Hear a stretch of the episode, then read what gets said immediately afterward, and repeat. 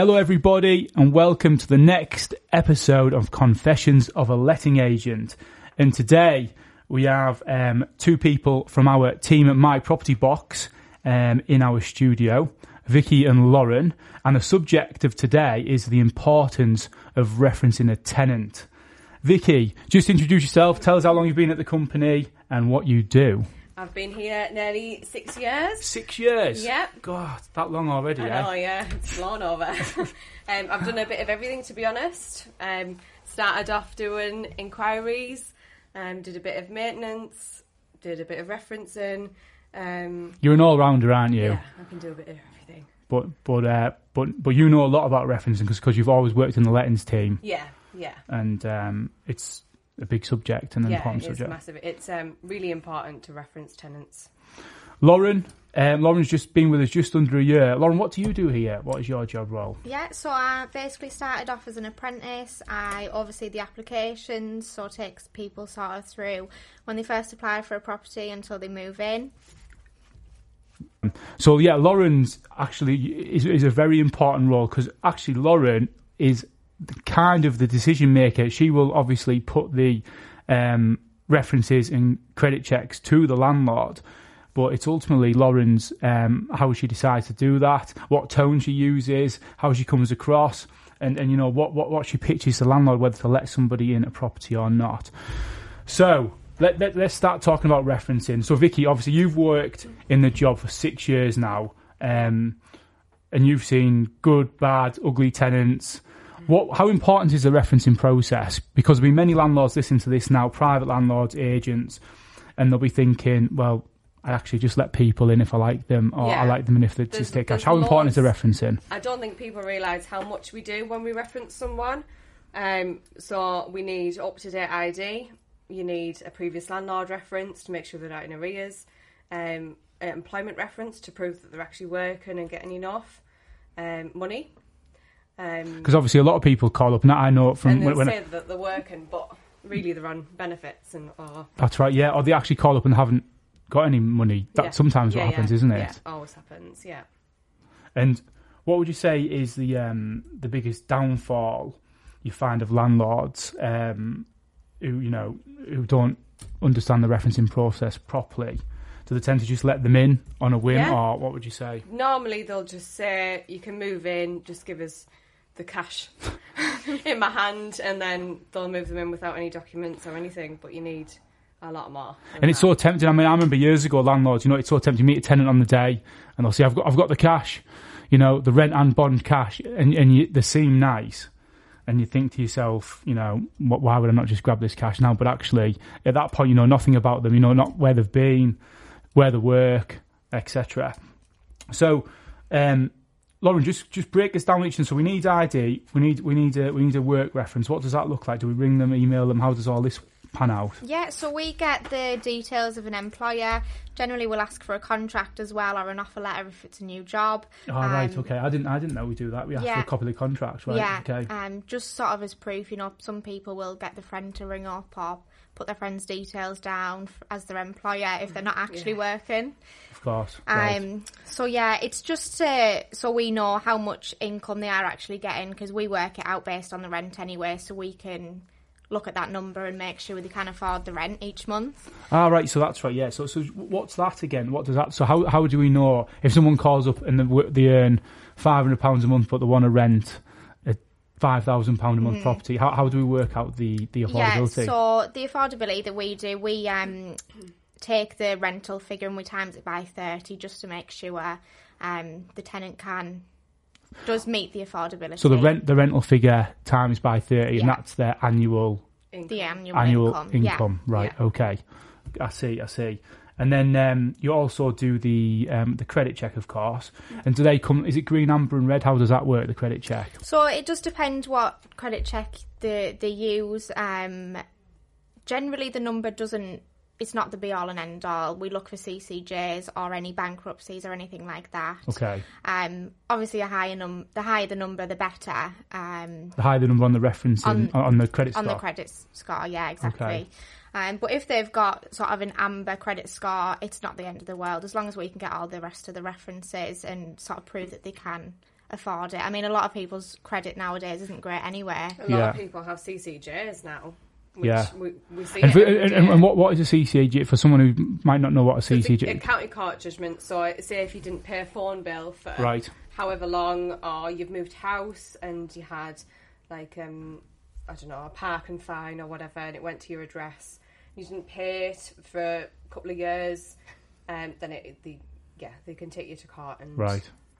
And what, what just on the CCJ subject then, what do we do as a business and what would you advise a private landlord listening to this if they've found someone with a CCJ? Whether it be a small I'd- CCJ or large CCJ? Mm-hmm. I'd always ask what it's for Yeah. first. If it's for like council tax, rent, or like any household bills, we we definitely wouldn't go ahead. But if it was something from six years ago, Which can and happen, it, can't yeah, it? It can happen. and it was a couple of hundred pound, we wouldn't Yeah. really.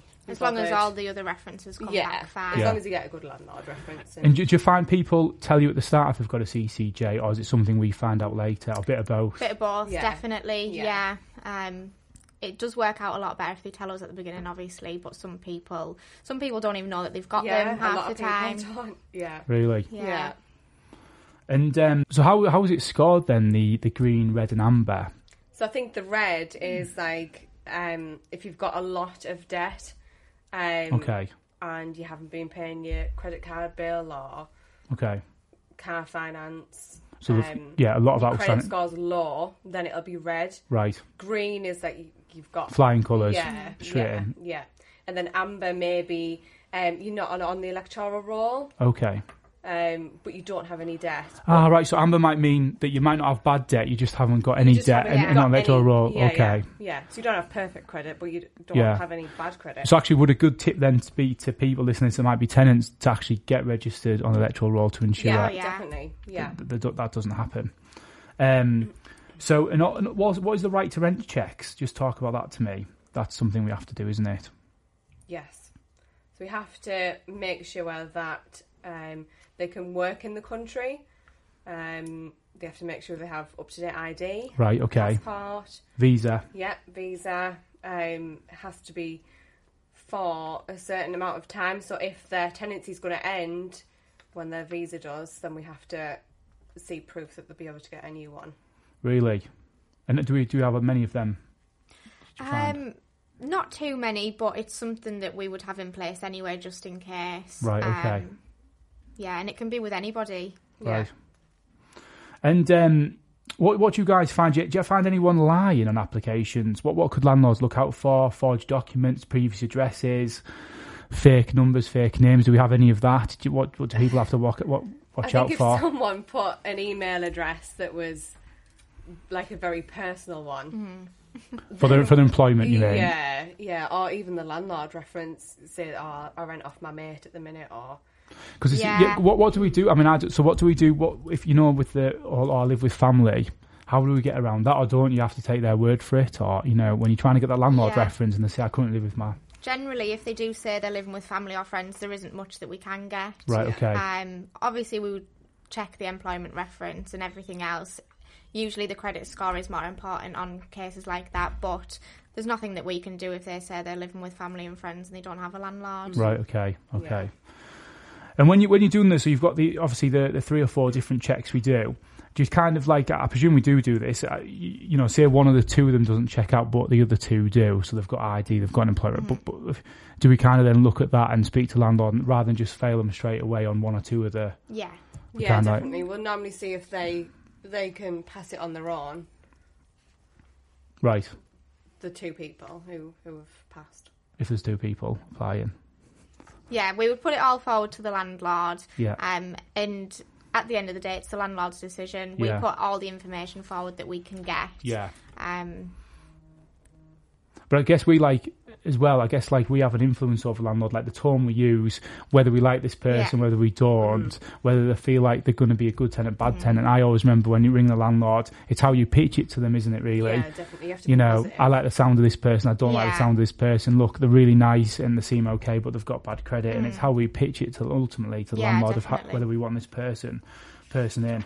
So, is there anything any any tips or advice you could give to private landlords listen to this now that thinking to themselves, I don't often reference tenants. I've had a few bad tenants in.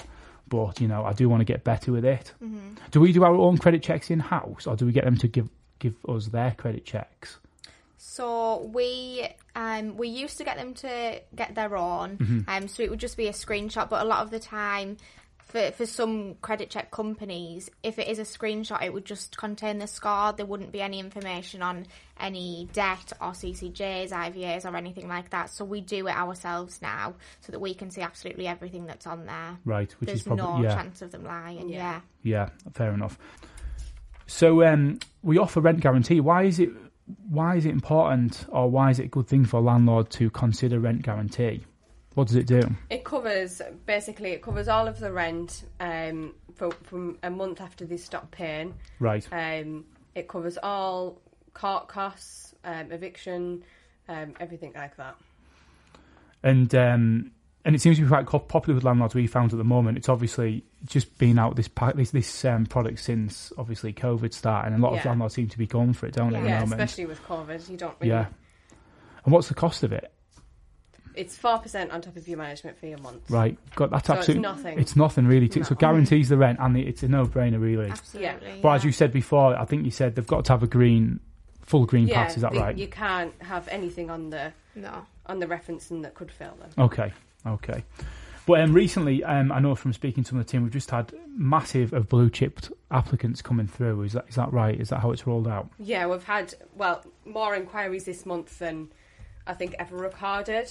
Um, everything's in demand at the moment. We have we don't have enough for people who are uh, inquiring. So you find landlords ultimately being able to cherry pick Yeah, Yeah. their applicants because there's so many people Yeah. Mhm. yeah, applying for each property. yeah. You can you can basically pick who you want now. Right.